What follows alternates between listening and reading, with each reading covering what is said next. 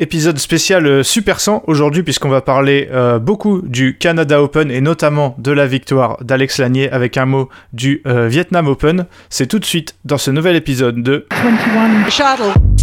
Badminton at its very, very best. My goodness me. What a rally! Oh, sensational! I'm the bad guy. Take that!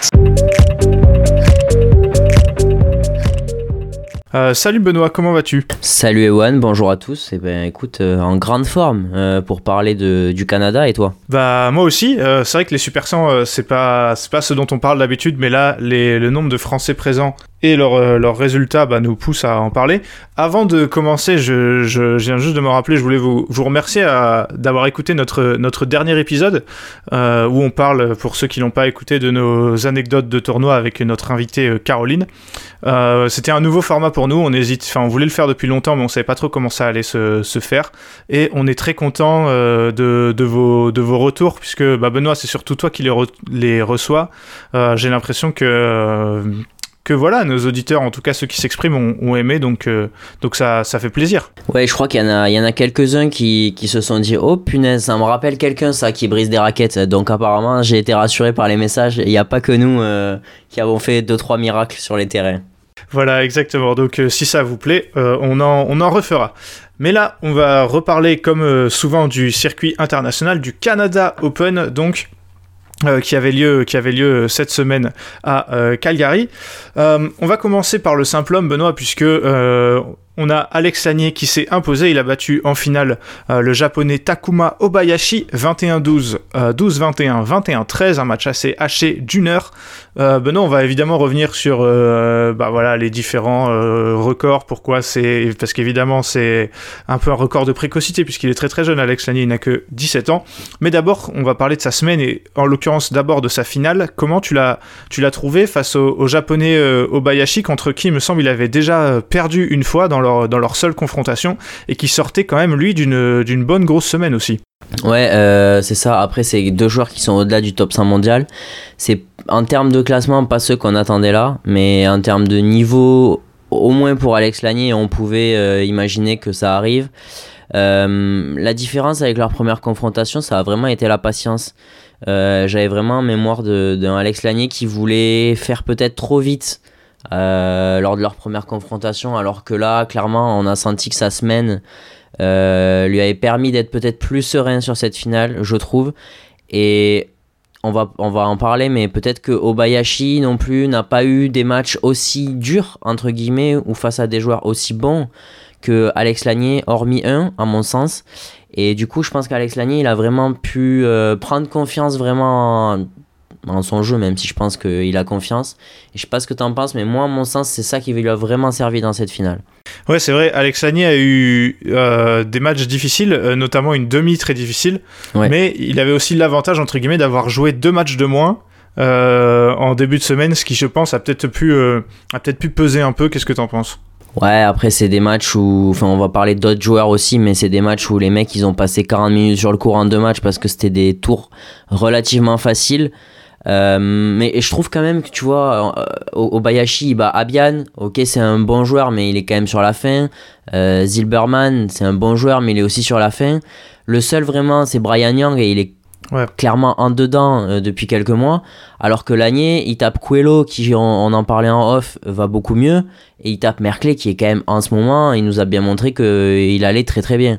Ah non, non, mais je voulais évidemment, oui, pas, euh, pas sous-estimer ce qu'a fait, euh, ce qu'a fait euh, Alex Lanier cette semaine. Il, il fait vraiment une grosse, grosse, euh, une Ouais. grosse, grosse semaine. Et les matchs qu'il faut gagner, les matchs les plus difficiles, c'est effectivement pas les, les premiers tours, même si j'aurais bien aimé euh, voir ce que ça, ce que ça aurait donné contre, contre Kevin Cordon.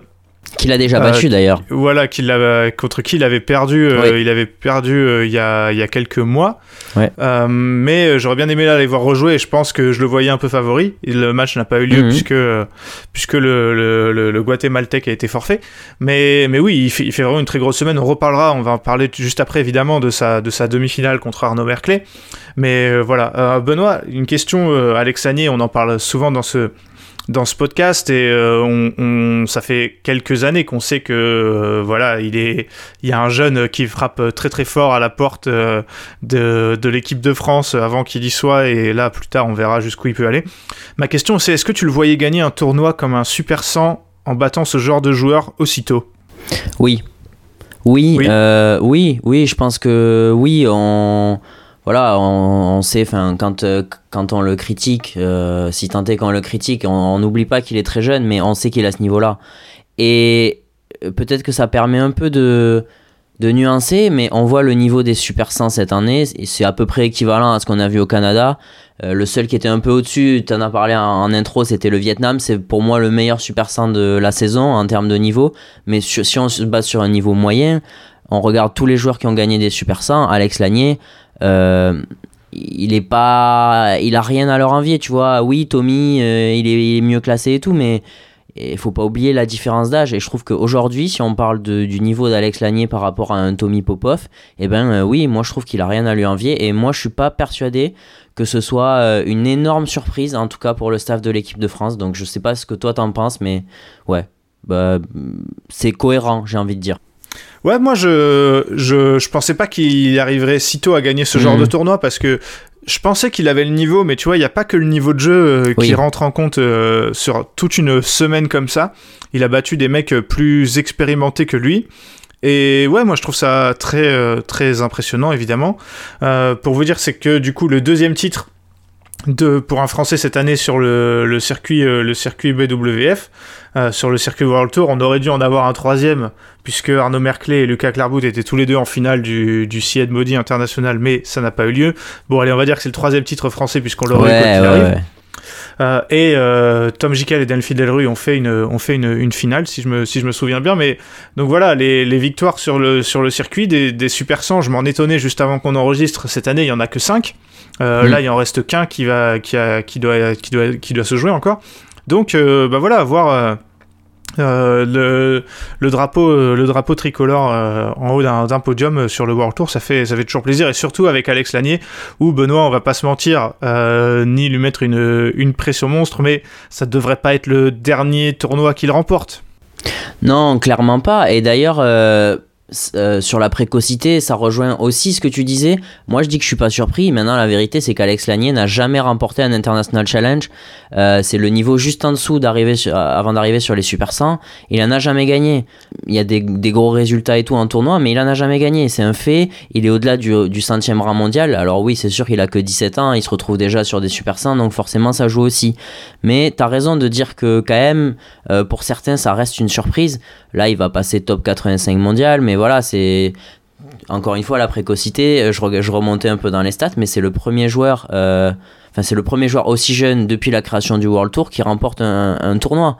Donc c'est euh, Super 100, Super euh, 300, Super 500, tout confondu. Je suis pas remonté plus haut, mais voilà, sur les 5 dernières années, c'est le plus jeune joueur à remporter un tournoi de ce niveau-là. Donc oui, il y a quand même une forme de précocité et certains, évidemment, peuvent être surpris par cette, par cette victoire quand même.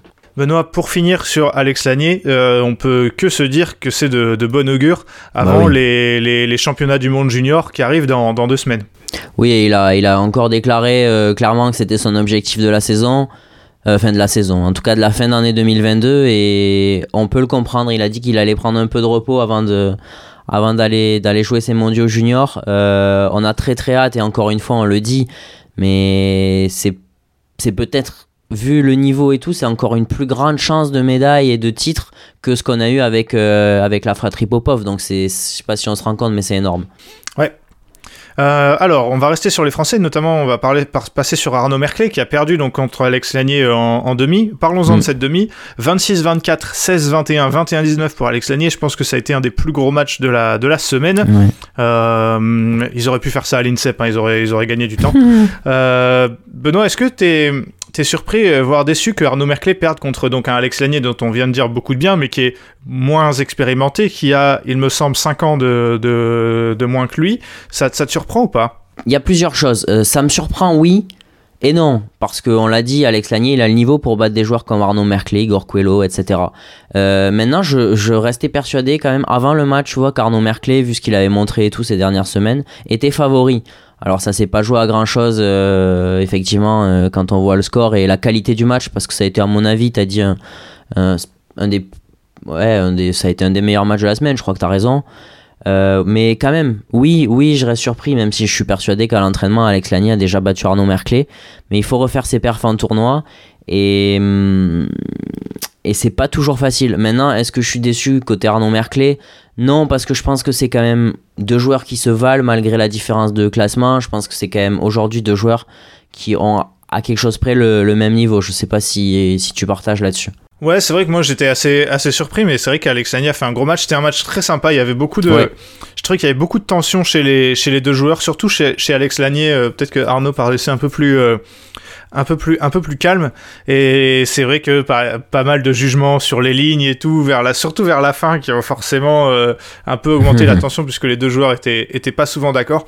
Je trouve qu'Alex Lanier a fait le, le bon, le bon match. Il a, il a- ce qui est impressionnant, je trouve, ce qu'il a fait sur ce match, c'est sa, sa capacité à, à accélérer, euh, mais vraiment en plein échange. Euh, il lui a fait plusieurs, euh, plusieurs euh, volants euh, croisés où il l'a mis au fond, il arrivait à, à le fixer et à le renvoyer au fond direct. Ça, ça a fait des points euh, plusieurs fois, même s'il en a raté euh, quelques-uns. Donc je trouvais que ouais, c'était très intéressant ce qu'il a, ce qu'il a fait. Arnaud Merclé, euh, même s'il paraissait plus calme et qu'il a rattrapé vers la fin, a peut-être manqué un peu, euh, voilà, euh, vers la fin, peut-être un peu de jus, je sais pas. Mais, euh, mais en tout cas, ouais, c'était un, match, un match très sympa. Euh, Arnaud Merclé qui lui euh, donc avait battu avant. Ah, il n'avait pas fait de premier tour, il avait battu un Canadien euh, au, deuxième. Ensuite, le Suédois euh, Jacob Nilsson et euh, surtout, on va dire, Jason Anthony Oshue, le, Canadien en, en quart, match en- où il avait gagné en, en 3-7. Tu veux rajouter quelque chose sur Arnaud Merclé Non, non, ça a été compliqué contre Choué au premier set avant de dérouler un peu, mais ouais, lui aussi, tu vois, je pense que voilà, encore une fois, Alex Lanier, il fait un très bon match contre Coelho et encore une fois, il est vraiment monté crescendo et ça, c'est une semaine parfaite, j'ai envie de dire, euh, voilà. Donc euh, Arnaud Merclé a, ouais, peut-être manqué de jus aussi dans ce match, mais euh, c'est deux joueurs qu'on n'est pas surpris de retrouver en demi d'un Super 100 à ce niveau-là. Et d'ailleurs, les deux vont, vont gagner des places. Alex Lanier encore plus, mais, mais je pense que c'est important qu'ils prennent des points parce qu'en vrai, euh, je sais pas ce que t'en penses, mais nous, on les attend sur des Super 300 quand même. Ouais, c'est pas vrai. au bout- bah, pas au bout, mais je pense les que attend, les Super 100, surtout Arnaud Merclé, je pense qu'Arnaud Merclé maintenant, Ouais. il, oui, il doit aller sur des Super 300 et essayer de passer des tours. Ouais. Euh, Lucas Clairvout était le troisième et dernier français. Euh, deux victoires faciles euh, contre un Canadien et un Américain, avant de perdre au troisième tour contre le, le Danois Victor Svensson, tête de série 8, 21-17, 21-19. Euh, Benoît, peut-être un peu frustrant ce match parce que, bah, surtout avec un, ça peut paraître évident avec un score comme ça, mais on peut pas s'empêcher de se dire qu'il a pas manqué grand-chose. Non, mais c'est exactement le constat. Même, même sur le terrain, il a pas manqué grand chose, mais c'est.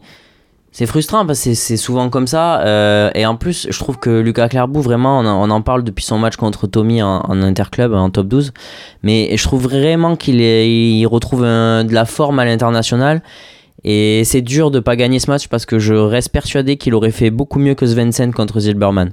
Très bien. Euh, Est-ce que Benoît, tu veux dire un mot? Bah, t'en as déjà parlé, mais Brian Young, Pablo Abian, euh, il y avait, il y avait Igor Coelho dans ce tableau. Voilà, c'est euh, des joueurs qui n'ont pas forcément euh, ultra bien performé. Bah, euh, les deux que tu as cités, Coelho, bon voilà, on s'attend pas à le voir au bout d'un 100. Abian, il est vieillissant. Moi, celui qui m'a déçu, c'est Brian Young, mais je l'ai déjà dit et c'est pas la première fois cette année. On sent que là, il y a un vrai plafond pour Brian Young et qui est difficile à, à franchir. On passe tout de suite au simple dame. I'm the bad guy. Take that! Euh, le simple dame, on va s'attarder un peu, euh, un peu dessus, on ira plus vite sur les tableaux de, les Oui, tableaux oui. de double. Euh, remporté par une joueuse qu'on connaît bien, la canadienne à domicile Michelle Lee, elle était tête de série 2. Euh, voilà, la joueuse de Chambly qui bat en finale euh, la joueuse taïwanaise Sung Shuo. Euh, Benoît, euh, Michelle Lee qui allait, euh, qui allait le chercher, qui allait la chercher sa victoire à domicile, elle a pas eu des matchs faciles, notamment une très très grosse, euh, une très très grosse demi contre Saena Kawakami, la, la, japonaise. Voilà, le- elle mérite, euh, elle mérite son titre. Euh, clairement, euh, Kawakami, moi je la voyais bien aller au bout et elle a eu volant de match dans cette demi, clairement, mais c'est là que tout s'est joué, je pense, pour Michel Lee, parce qu'en finale, elle a été beaucoup plus sereine, elle a été peut inquiéter finalement. Et vraiment, elle a gagné, pour moi, elle a gagné le titre dans cette demi, clairement. Et c'était, c'était aussi là, on a parlé du Merclé-Lagné, mais c'était là aussi un des plus gros matchs de la semaine, à mon avis, en termes d'intensité et de niveau. Et son adversaire en finale, Sung Choi-young, qui lui avait quand même, on va dire, un peu facilité la tâche en Oui. battant Carolina Marin, euh, qui était tête de série 1 sur ce tournoi. Ça peut en étonner certains de voir Carolina Marin s'aligner sur ce genre de sur ce genre de tournoi, mais euh, bah, je pense qu'elle a tout simplement besoin de jouer. hein. Elle, elle revient Ouais. encore de blessure, alors même si elle a participé à des gros tournois récemment, je pense que ce qu'il faut qu'elle fasse, c'est jouer tout simplement. Et Benoît, euh, pour s'attarder sur Caroline Marine, on a vu dès le premier match contre euh, où elle bat la Suissesse Jenjera Stadelman, mais 21-19 au troisième, on a senti que ça allait pas être une semaine de tout repos comme on aurait pu peut-être le, le prévoir pour, euh, pour la joueuse espagnole. Oui, clairement, parce qu'au mondiaux, quand même, elle, elle perd. euh, j'ai un trou de mémoire. Elle, je sais qu'elle bat Ebing Jiao. Yamaguchi. Voilà, elle bat Bing Jiao en sauvant des volants de match, mais quand Yamaguchi, on se dit quand même, oui, elle est pas capable de jouer le top 3 mondial là tout de suite, mais je suis pas persuadé que non plus on la voyait euh, galérer contre des joueuses comme ça. Et en fait, cette semaine, on s'est quand même un Enfin, moi, je me suis un peu rendu compte que ça allait peut-être pas être si simple que ce qu'on avait voulu penser aux mondiaux. Et cette défaite, elle est relativement logique. Elle aurait pu ne pas passer un tour parce que franchement, elle est miraculée contre Stadelman déjà. Et on voit qu'il y a du boulot. Clairement, il y a du boulot et c'est pas seulement euh, un manque de rythme, c'est que bah, c'est plus la même Carolina Marine et ça demande de l'adaptation dans le jeu. Et là, pour l'instant, bah, il va falloir travailler. Ouais, euh, peut-être changement, on en avait déjà parlé pour les mondiaux, Ouais. mais peut-être un changement de, de style de jeu, euh, ça passera peut-être par là. Euh, Sung Choi-young qui fait une grosse semaine, puisque juste Oui. avant, elle avait battu la tête de série 3 euh, Zhang Beiwen, l'américaine, et encore avant, la tête de série 7 Léonie Sué, la française, et on va s'attarder un peu sur, bah, sur le parcours de la française, qui avait battu euh, juste avant euh, l'indienne Kura euh, Kudaravali, pardon, 21-18, 21-11, avant de s'incliner donc contre la future finaliste 21-15, 21-7. Euh, Est-ce que tu veux me donner ton avis sur ce match? Ouais, bah, quand tu vois la semaine de, de la taïwanaise, euh, pff, tu, peux, tu peux pas être frustré en vrai. Elle bat des joueuses qui sont bien meilleures que Léonie Sué. Euh, la seule frustration, c'est quoi? C'est de se dire que tu l'as eu dans ta partie de tableau, mais il n'y a pas. Avait pas vraiment débat pour moi. Hmm, ouais, je, je pense aussi. La deuxième française, Shi Shufei, euh, qui a eu du mal dès le premier tour pour battre la canadienne Wen Yu Zhang. 11-21, 21-16, 22-20. C'était ensuite beaucoup plus facile contre l'américaine Disha Gupta, 21-12, 21-8. Et elle a finalement perdu contre la future vainqueur Michelle Lee, 21-19, 21-12. Bon, euh, Shi Shufei qui se fait peur, mais qui a gagné deux matchs. Euh, Benoît, on va dire que quand elle est devenue française, on, je m'attendais pas à me satisfaire de deux victoires dans un Super 100, mais vu euh, l'inconstance euh, et bah, le manque global de forme de Shishufei ces derniers Ouais. temps, euh, j'ai envie de dire qu'on va s'en contenter. Oui, bah oui, oui, je, je sais ce que tu ce que t'en penses. Et avec les blessures et tout, de toute façon, aujourd'hui, on peut plus avoir les mêmes ambitions qu'on avait, ça c'est sûr. Euh, maintenant, elle, elle bat quand même une joueuse euh, qui est proche du top 50 mondial au premier tour. C'était pas un premier tour facile, elle le gagne. Elle va re-rentrer dans le top 40 mondial. Euh, J'ai envie de dire, euh, on prend les tournois les uns après les autres. On n'est pas capable, enfin, moi je suis pas capable de dire euh, ce qu'on doit attendre de Chichoufei euh, pour une raison qui est simple c'est son état de forme physique. Euh, Après, voilà, c'est on prend. Je pense que je sais pas si c'est pareil pour elle, mais voilà, nous on. Bah, on- voilà, deux matchs finalement, c'est déjà bien. Exactement. Il y avait des, des petites joueuses intéressantes quand même dans ce tableau. Rico Gunji aussi, qui a été championne Mhm. du monde junior. Euh, Lauren Lam, l'américaine. Euh, et on l'a dit, euh, Kawakami, qu'effectivement, je voyais bien aller euh, un, peu plus, un peu plus loin. Euh, Benoît, tu veux rajouter quelque chose sur le simple dame? Ouais, je pense qu'on peut dire que c'était le tableau le plus relevé de, de, Mhm. ce, de ce Super 100. très, très clairement, moi, je, je, je pense aussi. Allez, on passe au double. Aimez-vous le badminton?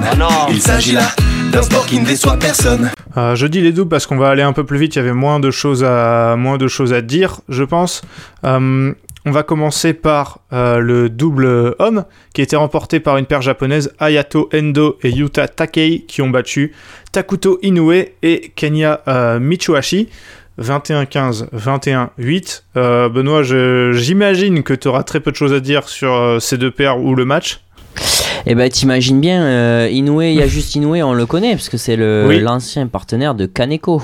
Exactement. qui étaient, ils étaient 3 ou 4 paire japonaise pendant assez longtemps quand même. Oui, oui, c'est ça, mais bon, ça a quand même eu, euh, de mémoire, ça fait peut-être une finale sur un tournoi. euh, alors, je sais plus si c'est le Super 1000 d'Indonésie ou le Super 750, mais de mémoire, ça fait une énorme finale euh, il y a deux ans. Bon, bref, je j'ai plus en tête, mais. Voilà. Oui, pardon, je, je vérifie, euh, je, je vérifie en même temps, c'était l'Indonesia Open où ils ont perdu. Ah, c'était le euh, 1000. donc le Super 1000 où ils avaient, fait- Putain, ils avaient ouais. perdu contre les Minions euh, à l'époque où les Minions gagnaient encore des matchs. Eh ben, ils ont tous les quatre le même niveau maintenant. Super. Exactement. Euh, le- c'est c'est du express. Hein. Le, le double dame, euh, encore une victoire japonaise pour euh, la paire Miura Sakuramoto contre euh, Hirokami Kato. Euh, bah alors là, on connaissait pour le coup, on connaissait peut-être euh, quelques paires par rapport, euh, par rapport euh, au double homme. C'était surtout des paires canadiennes, la tête de série 1, euh, Onderich Tsai et la tête de série 2, Choi Woo. Mais un peu comme tout le temps sur, ce, sur les tournois de ce, de ce niveau, dès qu'elles se sont frottées à des Asiatiques que nous, on connaît pas trop, c'est pas passé du tout. Euh, et là, on l'a vu, hein, les deux paires canadiennes se sont pris des volets euh, dès, les, dès les, les quarts pour la tête de série 2 et demi pour la tête de série 1. Et comme souvent euh, en double dame, ça joue à 2 contre 2 et à la fin, c'est les japonaises qui gagnent. Ouais, il y a zéro surprise. T'as dit que voilà, on connaissait pas tout le monde, mais Sakuramoto, pour le coup, c'est la seule qu'on connaissait un peu. Enfin, moi en tout cas. Parce qu'elle a joué longtemps avec Takahata, je crois, et c'était une paire référence sur des tournois 100 ou 300. Au-dessus, c'est compliqué au Japon, on le sait, mais sur des 100-300, c'était très fort. Euh, elle a aussi joué avec euh, Matsumoto pendant la blessure de Nagahara. Donc on sait à quel point elle est forte. Maintenant, euh, voilà, on sait que quand il y a des paires japonaises sur un super 100, tu sais qu'a priori, si tu les as dans ta partie de tableau, ben, tu passes une mauvaise semaine. Voilà, tu peux réserver le, le billet d'avion en avance. Oui. Euh, Il y avait une paire japonaise en finale du mixte, euh, Midorikawa Saito, mais elles se sont, ils se sont inclinés contre euh, une paire taïwanaise, Ye Li. Ouais. Euh, et voilà, et je pense que c'est tout ce qu'on va dire sur le mixte, Benoît, parce que bah y a rien à dire tout simplement. Bah, pff, ouais, je, je crois que il, lui, je sais même pas s'il a pas gagné à Nantes. Donc c'est dire à quel point on pouvait pas s'attendre à ce qu'il gagne un Super 100 euh, aussi vite. Très bien. Euh, allez, on va dire un mot maintenant du Vietnam Open. Ah, enfin un tournoi euh, au niveau. Look at this. Look at that. Alors, le, le Vietnam Open, euh, c'est vrai, Benoît, c'est, je vais te, un peu te faire répéter, mais il y avait deux Super 100 en même temps dans la même semaine, donc on a pu comparer. Toi et moi, on a vu des bouts de match un peu partout. Et c'est vrai que sans faire injure à aucun des joueurs qui étaient au Canada, euh, au Vietnam, il y avait d'autres euh, Asiatiques, mais euh, qui, dans un niveau plus, plus relevé, il y avait pas mal de, de Chinois et c'était un peu autre chose que le, le Canada pour le coup. Et ça se voit au vainqueur d'ailleurs. Oui, oui, carrément. Euh, même globalement sur l'ensemble des tableaux, à part peut-être le simple dame, euh, je pense que les quatre tableaux étaient supérieurs. Mais c'est mm, pas pour euh, dénigrer le titre d'Alex Lanier encore une fois, parce que si on regarde les quatre tournois Super 100 qui ont été joués cette année, euh, le Vietnam fait vraiment figure d'exception avec un niveau aussi élevé. hein. Euh, Il y avait peut-être un, quasi un niveau de, sur certains tableaux de Super 300. Donc, euh, Hmm. Ouais, beaucoup de facteurs. Déjà que bah, c'est plus simple pour les Asiatiques d'aller au Vietnam. Oui, Il y en a qui avaient besoin de jouer. Euh, je pense notamment aux deux paires chinoises qui se sont affrontées en finale du double homme, euh, Ren Tan et, et Zhu. Euh, Mm. ce sont les, les premiers cités qui ont, qui ont gagné en 3-7. Ça, c'est des paires nouvellement formées. C'est pour ça qu'elles n'étaient pas aux mondiaux, mais qui ont besoin de jouer. Euh, voilà, ou alors sinon des paires secondaires qu'on voit sur les gros tournois mais qui vont pas au bout. Euh, je pense notamment aux sœurs Heimsard en double, dame.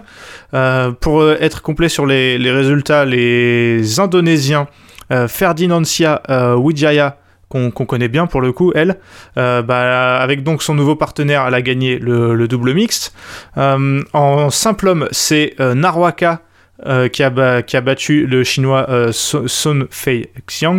Euh, déjà, Benoît, regardez, euh, Narwaka, c'est sa quatrième finale de l'année. Il avait perdu les trois, mais sur des tournois beaucoup plus relevés. Là, bon, maintenant, il a plus grand chose à faire sur des super sans le bonhomme.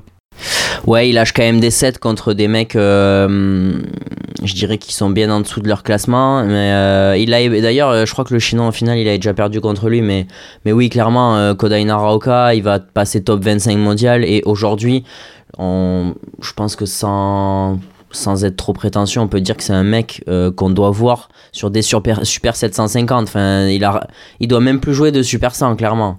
Euh, le simple dame a été remporté par la joueuse vietnamienne euh, Thuy Linh Nguyen qui a battu Go Jinwei, euh, l'ancienne championne du monde junior malaisienne, 21-15, 21-13. Euh, Benoît, pour Nguyen, elle a gagné le International Challenge, je crois, en Belgique. On en a parlé il y a quelques semaines. On se disait, bon, faut qu'elle aille sur des tournois plus, plus relevés. Bah là, je peux quasiment dire la même chose après, après cette semaine. Ouais, clairement. Après, on l'attendait sur des tournois plus élevés. Je sais pas si toi comme moi, on l'attendait déjà titré sur un Super 100. euh, c'est encore euh, un autre manière. step. Ouais, ouais, c'est ça. C'est vrai qu'elle euh, elle brûle, elle brûle pas mal de pas mal d'étapes. Et euh, bah voilà, j'ai dit euh, tous les résultats. Benoît, est-ce que tu veux rajouter quelque chose sur ce Vietnam Open? Non, il n'y a pas grand chose à dire, mais pour, euh, pour le coup, contrairement à d'autres Super 100 où on voit beaucoup de jeunes asiatiques, ce qui est le cas en Europe souvent d'ailleurs, ou même au Canada comme on a pu le voir, là c'était quand même beaucoup de paires qui avaient besoin de rythme, ou besoin de points, ou besoin de, de temps de jeu, mais pas des. Finalement, euh, enfin tous les finalistes, tu vois, tu regardes les noms, euh, tu connais quasiment tout le monde, donc c'était un peu un je une physionomie de tournoi assez différente. Donc c'est pour ça que vraiment c'est à prendre avec des pincettes quand on dit que le niveau était bien supérieur aux autres Super 100. Hmm. Et Benoît, ça a été l'occasion pour nous de, de revoir euh, Keigo Sonoda, euh, Oui. qui jouait avec Kamura avant, euh, qu'on n'avait Oui, plus oui. revu depuis les Jeux Olympiques, et qui maintenant a un nouveau partenaire, Maero Kaneko. Ils ont, ils ont perdu contre une paire indonésienne en quart, mais bon, ça fait toujours plaisir de, de revoir euh, Sonoda, qui a un, un profil atypique et qui est toujours sympa à voir jouer. Ouais, ouais, qui perdent contre les têtes de série 1, qui sont. C'est leur premier tournoi, donc je, demande, je demande à voir, mais, mais franchement, je serais pas surpris que ça rentre très très vite dans le top 30 mondial. hein. Ouais, je pense qu'il y a clairement, euh, clairement du potentiel. Hmm. Euh, merci Benoît d'avoir fait cet épisode avec moi. Eh ben merci Ewan à toi et merci à vous pour votre écoute. Merci à vous de nous avoir écoutés. Euh, C'était un épisode un peu express, vous avez pu le remarquer, on n'a pas voulu passer trop de temps sur euh, des tableaux de Super 100 où il y a pas mal de joueurs que nous on ne connaît pas et euh, sûrement que vous non plus. Euh, donc voilà, on bosse actuellement sur un gros épisode qu'on a hâte de vous sortir qui sortira le 17 octobre. Donc voilà, de faire des plus petits épisodes, ça nous fait aussi gagner du temps pour, pour faire ça. J'en dis pas plus pour l'instant à part qu'on reprend un concept qu'on a fait qu'une fois. Donc on aura hâte de faire, vous faire écouter tout ça le, le 17. Mais entre les deux, il y a le top 12 qui fait son retour. Donc euh, la semaine prochaine, deux épisodes séparés comme d'habitude pour la poule 1 et la poule 2. Euh, merci encore de nous avoir écoutés. À la prochaine.